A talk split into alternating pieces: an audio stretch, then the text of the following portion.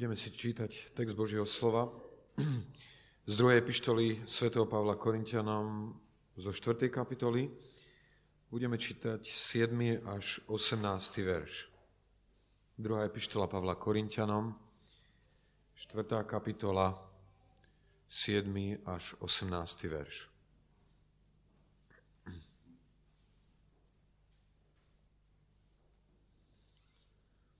Z úcty k Božiemu slovu postaneme a po prečítaní sa stíšime v modlitbe. No ten poklad máme v hlinených nádobách, aby zvrchovanosť moci bola Božia a nie z nás. Ktorí sme tiesnení zo všetkých strán, ale nie zovrení. Sme v rozpakoch, ale nie celé bezradní. Prenasledovaní, ale nie v zlom opustení. Sme občas povalení, ale nehynieme Vždy a všade nosia so sebou mŕtvenie Pána Ježiša na tele, aby bol aj život Ježišov zjavený na našom tele.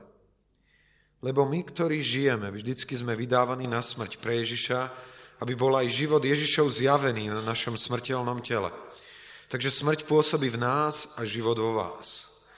Ale majúc toho istého ducha viery, podľa toho, čo je napísané, uveril som a preto som hovoril, aj my teda veríme a preto aj hovoríme, vediac, že ten, ktorý vzkriesil pána Ježiša, vzkriesie nás Ježišom a s vami postaví pred seba. Lebo to všetko sa deje pre vás, aby milosť rozmnožená skrze mnohých rozhojnila ďakovanie na slávu Božiu. Preto neustávame. Ale jestli sa aj náš vonkajší človek ruší, vnútorný sa obnovuje deň čo deň lebo terajšie, kratučké, ľahké nášho súženia nám pôsobí prenesmierne veľkú, väčšnú ťaž slávy, keď nehľadíme na veci, ktoré sa vidia, ale na veci, ktoré sa nevidia. Lebo veci, ktoré sa vidia, sú dočasné, ale tie, ktoré sa nevidia, sú väčšné.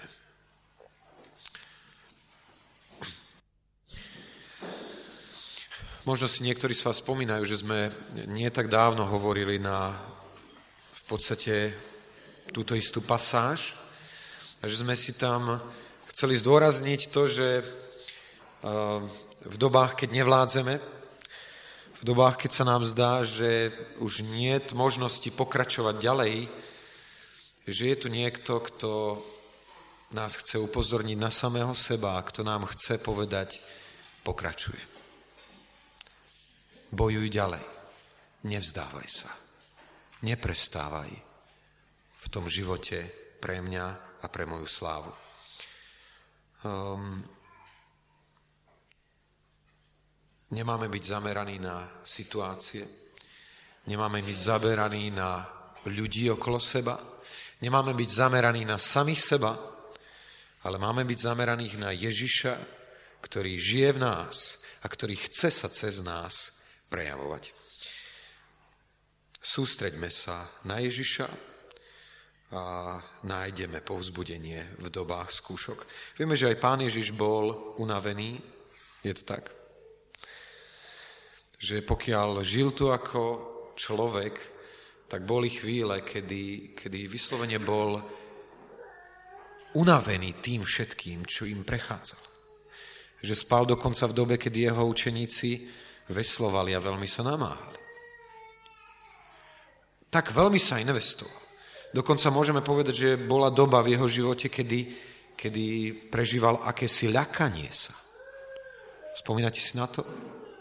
Akési bátie sa a vnútornú úzkosť. Kde to bolo? Tam na tom mieste, ktoré sa volá Olivový preš, kde jeho život sa dostal do akéhosi preša, o ktorom hovorí Apoštol Pavel aj na tomto mieste, kde hovorí o tom, že sme tiesnení zo všetkých strán. A on dokázal byť sústredený na svojho otca. Nespoliehal na svoje telo. E, to je jedna z takých možností, ktorú nám môže Satan ponúkať, vtedy, keď sme niečo robili pre pána a cítime, ako keby sa to nedarilo. A jedna z alternatív je, že Satan nám pošivka povie, no dobre, nedarí sa to preto, lebo je treba, aby si zdvojnásobil svoje úsilie. Však ty si v podstate schopný človek. Skús sa do toho oprieť ešte silnejšie ako predtým. Spomente si na ten prípad, kedy Abraham dostal určité zaslúbenie ohľadne svojho potomstva. Zrejme robil to, čo bolo v jeho silách, aby urobil. A výsledok bol žiadný. A potom so Sárou si povedali, keď sa nám nedarí, je treba zdvojnásobiť svoje úsilie. Mám tu svoju dievku, môžeme pomôcť Bohu. Môžeme mu pomôcť, môžeme to zariadiť. A výsledok bol? Syn podľa tela, ktorý komplikoval synovi podľa ducha život. A toto je úplne presný obraz nášho života, vtedy, keď investujeme do tela, do našich schopností, do našich možností, a zdvojnásobujeme svoje úsilie. A výsledok je, že Boh nemôže byť oslávený. On bude uslávený vtedy, keď dovolíme jemu, aby svojou mocou kontroloval náš život a viedol nás. Znovu, nehovoríme o tom, že sa nemáme snažiť. Ale hovoríme o tom, že naša nádej, nádej slávy je Kristus v nás, nie my. Rozumejme tomu, kto sme. Aj tí najkrajší, aj tí, ktorí sú na vrchole. Neviem, viacerí z vás včera boli na Sobáši, neboli? Krásny. Ženich s nevestou.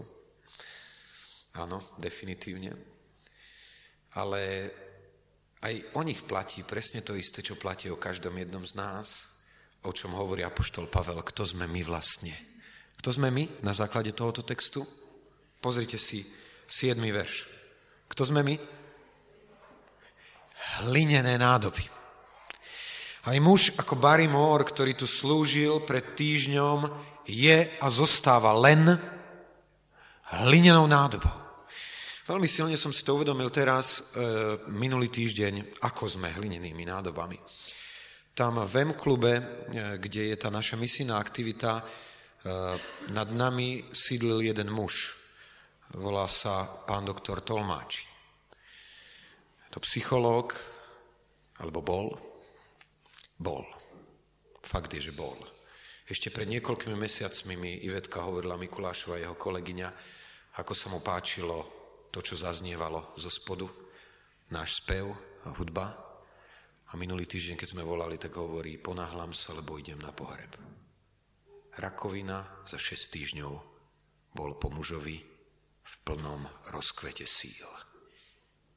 Sme všetci len hlinené nádoby.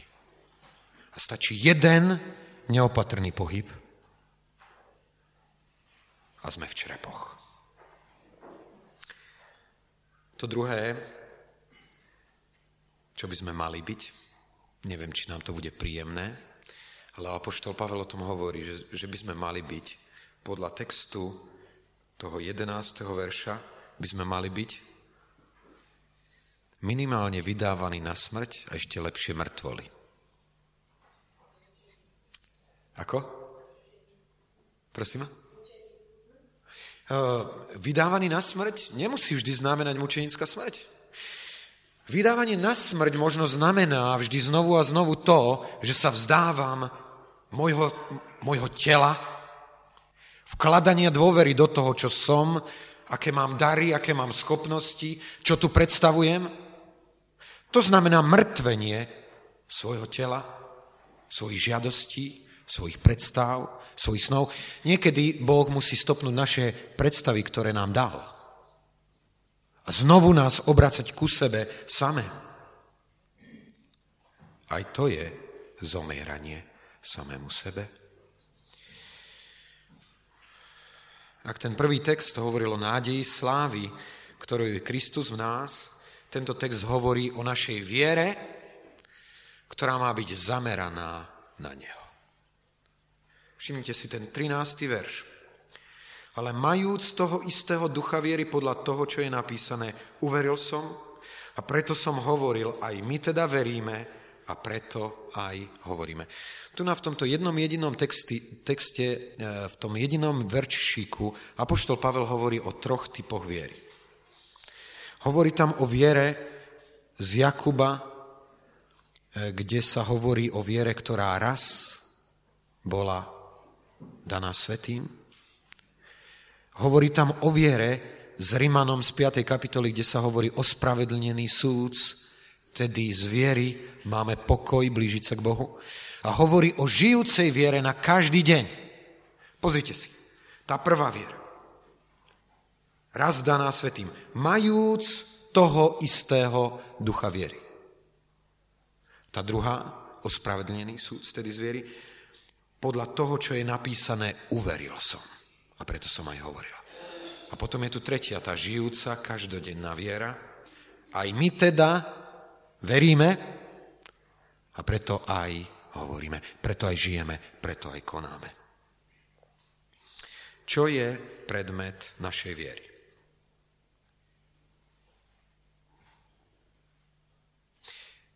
Toto je vec, ktorá stojí za analýzu. Lebo množstvo z našich porážok môže byť dôsledkom toho, že vo svojej viere sme sa obrátili niekde inde, ako na pána Ježiša. Možno preto, že požehnal naše obdarovanie, možno preto, že sa splnilo mnoho z predstav, ktoré nám dal,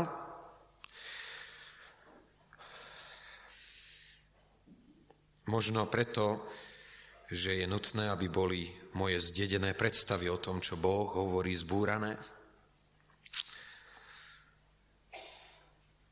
Kristus má byť centrom našej viery. Bez tejto viery budeme veľmi, veľmi neistí. Teda kto sme? Na prvom mieste sme hlinené nádoby. Na druhom mieste máme byť tými, ktorí zomierajú.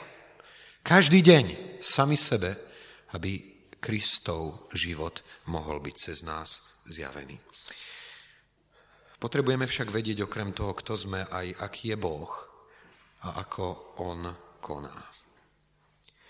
Vtedy, keď sa nám zdá, že nemôžeme ísť ďalej, pretože nie je toho, kto by nám mohol pomôcť, hovorí Boh vo svojom slove v Židom v 13. kapitole to zvláštne povzbudenie. Prosím, otvorme si ten text.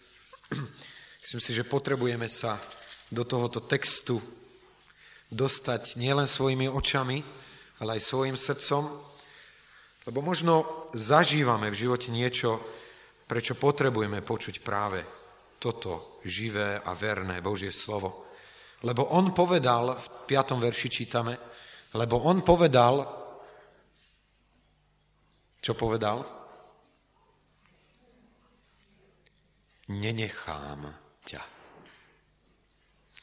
Chce sa vám to veriť, že aj v situáciách, kedy sa vám zdá, že je ďaleko od vás, platí jeho slovo nenechám ťa? Nemáte s tým problémy?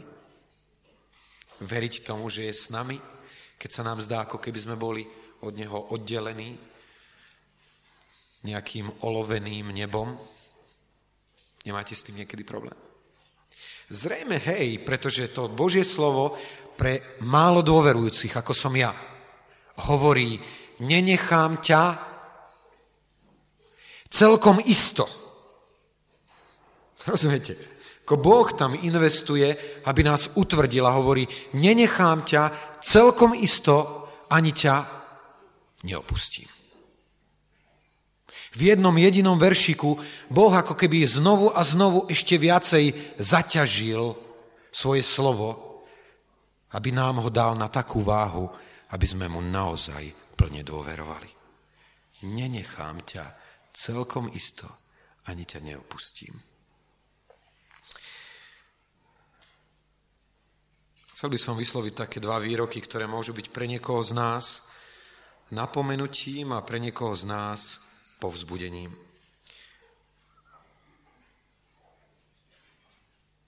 Nemôžeš urobiť nič, aby ťa Boh mal viacej rád. Súhlasíte s tým? Nemôžeme urobiť nič, aby nás mal Boh viacej rád. Súhlasíte? Je to pravda? Nemôžeme nič... Jedna vec je, že intelektuálne môžeme súhlasiť, ale druhá vec je, čo robíme v živote.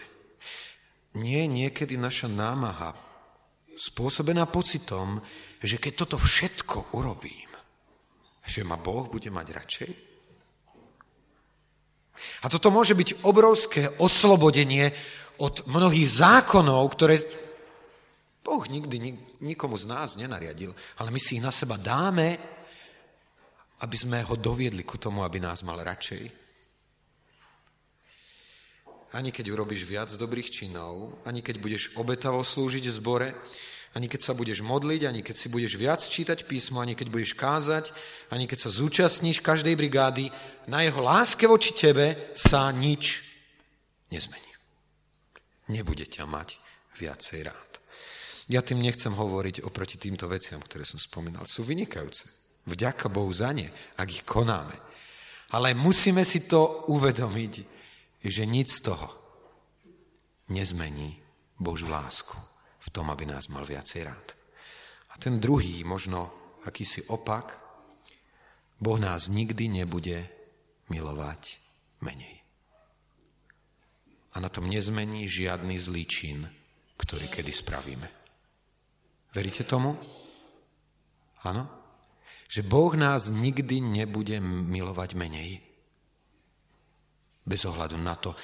Spomente si na toho otca, ktorý musel s krvácajúcim srdcom vidieť syna, ktorého vychoval, ako odchádza z jeho domu vo vedomí vzbury už nebudem viacej s tebou pod jednou strechou. Už skončili tvoje príkazy a tvoje nariadenia do môjho života. Ja si zariadím svoj život sám.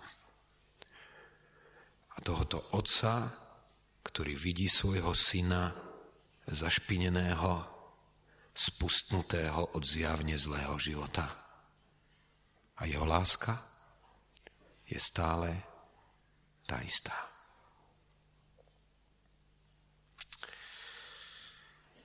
To dôležité je, aby naša viera nebola viera z druhej ruky, ale naša osobná. My niekedy uh,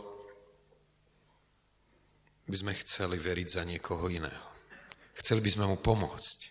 Chceli by sme ho postrčiť. Alebo niekedy máme pocit, že sa môžeme na niekoho vieru spolahnuť. To hovorila moja mamička ako tak určitú, určité svedectvo svojho života. Že sa tak trošku spoliehala na vieru mojho ocka. A Boh každú berličku tvojej viery ti potrebuje zobrať. Ty potrebuješ mať osobnú vieru. To je ten tretí prípad. Hovorí, uveril som a preto som hovoril, a teraz aj my veríme a preto hovoríme. Osobná viera. Nie, nespoliehajte sa manželky na svojich manželov Jednak preto, že jeho duchovnosť sa nedá premeniť do vás. Boh vás bude viesť úplne svojou špeciálnou cestou. A druhá vec, že on nie je v skutočnosti taký duchovný, ako si samému sebe niekedy pripadá. To hovorím o sebe na prvom mieste. Nemôžeme sa spoliehať na duchovnosť niekoho iného. To sa týka každej oblasti pokiaľ neveríme osobne Bohu, kým On je, čo On robí, aká je naša pozícia, nosíme v sebe veľký obnos neistoty. Práve pred určitým časom som telefonoval s jedným, teda rozprával s jedným kazateľom, ktorý bol na určitú dobu vzdialený zo svojho zboru a poprosil jedného zo študentov teológie, aby ho zastúpil na biblickej hodine. A potom telefonoval s jedným bratom zo zboru a hovorí, tak čo, aká bola tá biblická hodina? A tento brat hovorí do telefónu, brat kazateľ, ten chlapec ťa pretromfol. Bolo to lepšie ako na tvojej biblickej hodine. Ten kazateľ mi hovoril, ten prvý moment bol veľmi zložitý. Si človek hovorí, čo bude so mnou v budúcnosti. Už teraz má študent teológie predčí vo svojich schopnostiach a vo svojich obdarovaniach. A hovorí, a, a to bola jeho reakcia do telefónu, Božia reakcia cez neho, kde hovorí, takto by to v zbore malo byť. Každý z nás dostal určité duchovné dary. A je to fantastické, keď ich môžeme na pôde zboru používať ku Božej sláve. Ale ak by nemal toto poznanie a porozumenie, že každý z nás, obrazne povedané, dostal časť z toho jablkového koláča, ktorý môže slúžiť iným, cítil by sa veľmi neistý a veľmi zranený. Vnímame to ako výzvu, ak je niekto uznávaný, milovaný viac ako sme my?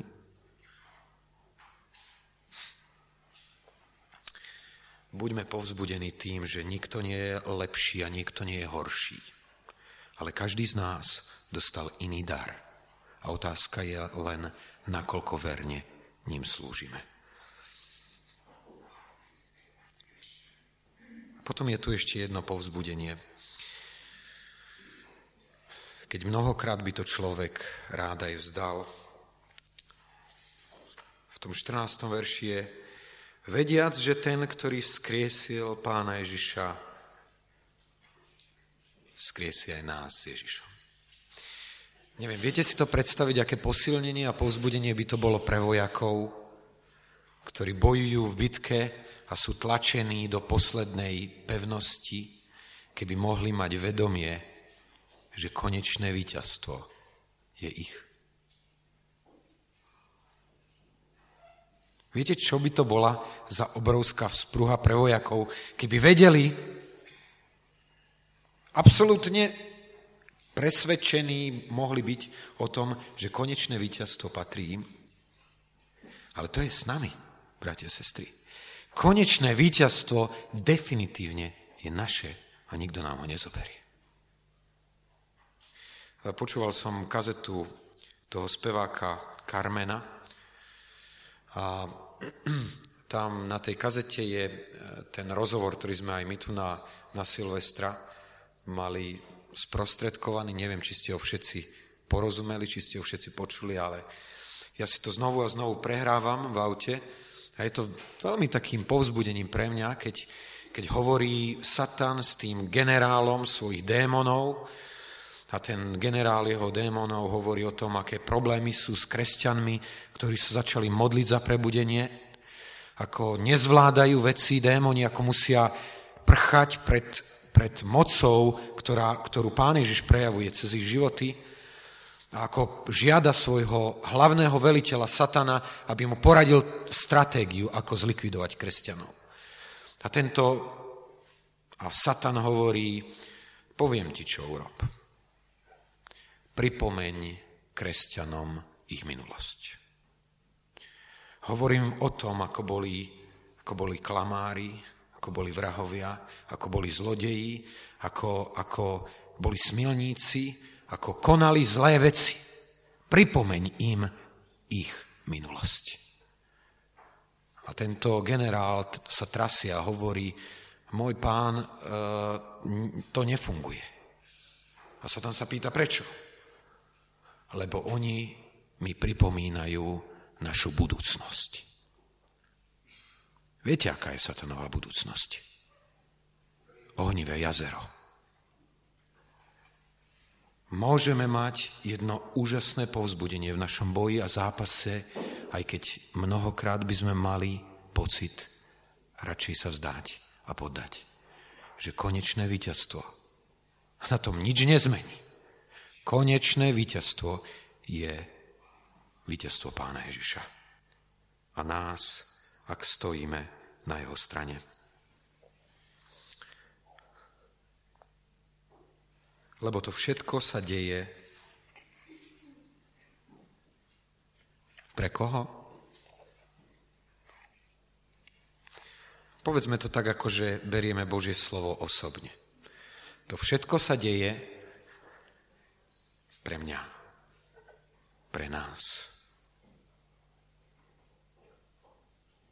Dokážeme tomu rozumieť, že čímkoľvek prechádzame, že sa deje pre nás a pre mňa.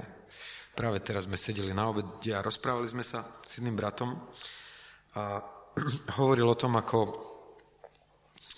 ako má trošku patálie s tým, že ako by nemal trpezlivosť k vysvetľovaniu a zdá sa, že má byť aj duchovným učiteľom. A tak som mu hovoril, vieš, Možno je to v tom, že zatiaľ si nepreskočil tú lekciu, ktorú si mal prejsť. Že si zatiaľ cez ňu neprešiel. Keby sa naučil trpezlivosti, Boh by ťa už nepotreboval ďalej skúšať. Ak niečo prichádza do tvojho života, je to preto, lebo to potrebuješ. Je to určené osobne pre teba, lebo Boh ťa chce dostať niekam ďalej. Prečo strávil Izrael 40 rokov na púšti? lebo sa nenaučil jednu jedinú základnú lekciu. A to bola lekcia o dôvere voči svojmu Bohu. To všetko sa deje pre mňa. Ak sa niečo v mojom živote deje, nehovor, že pán je neverný. Nehovor, že pán je zlý. Povedz si, zrejme je v mojom živote ešte niečo, čomu som sa nenaučil a čo potrebujem prejsť. Ste ochotní utrpieť porážku, aby bol Boh oslávený?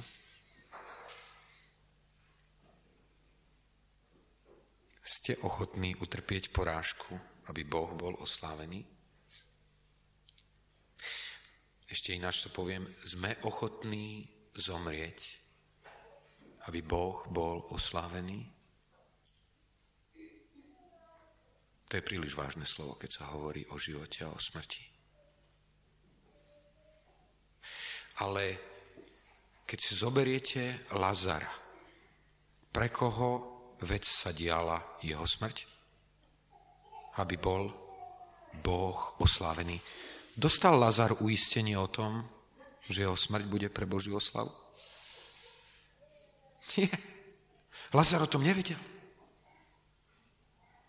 A tak to môže byť aj s nami, že nevieme, že niektorá z tých vecí, ktorá sa v našom živote deje, smeruje zásadne ku Božej oslave. Že je potrebná a dôležitá preto, aby Boh bol oslávený. Pán Ježiš bol v jednej takej situácii, kedy na adresu Grékov, ktorí ho hľadali, povedal, teraz je moja duša rozrušená a čo mám povedať, oče, vysloboď ma z tejto hodiny, ale veď preto som prišiel k tejto hodine a hovorí, Otče, osláv svoje meno.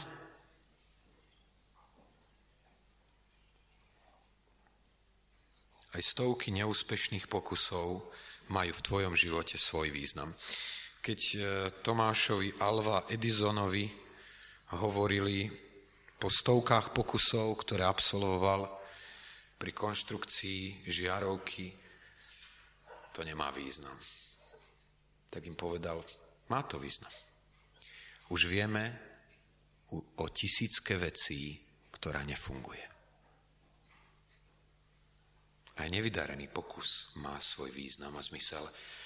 A myslím si, že my sme možno absolvovali už ďaleko viacej pokusov, ktoré hovoria jedno a to isté, že totiž z nášho tela nebude nikdy nič dobrého a že ak bude niečo dobrého, tak bude jedine vždy z Neho cez nás. Učme sa Božím lekciám. Vo chvíľach, kedy by sme sa chceli vzdať. Chcem vás povzbudiť týmto slovom aj preto, že uplynul prvý týždeň od nedele, ktorú máme za sebou, kedy sme niektorí z nás možno verejne, niektorí vo svojom vnútri urobili záväzok. Vydať v mesiaci marec svedectvo dvom ľuďom. Neviem, ako sa vám to darilo. Možno niekto to skúšal a je sklamaný.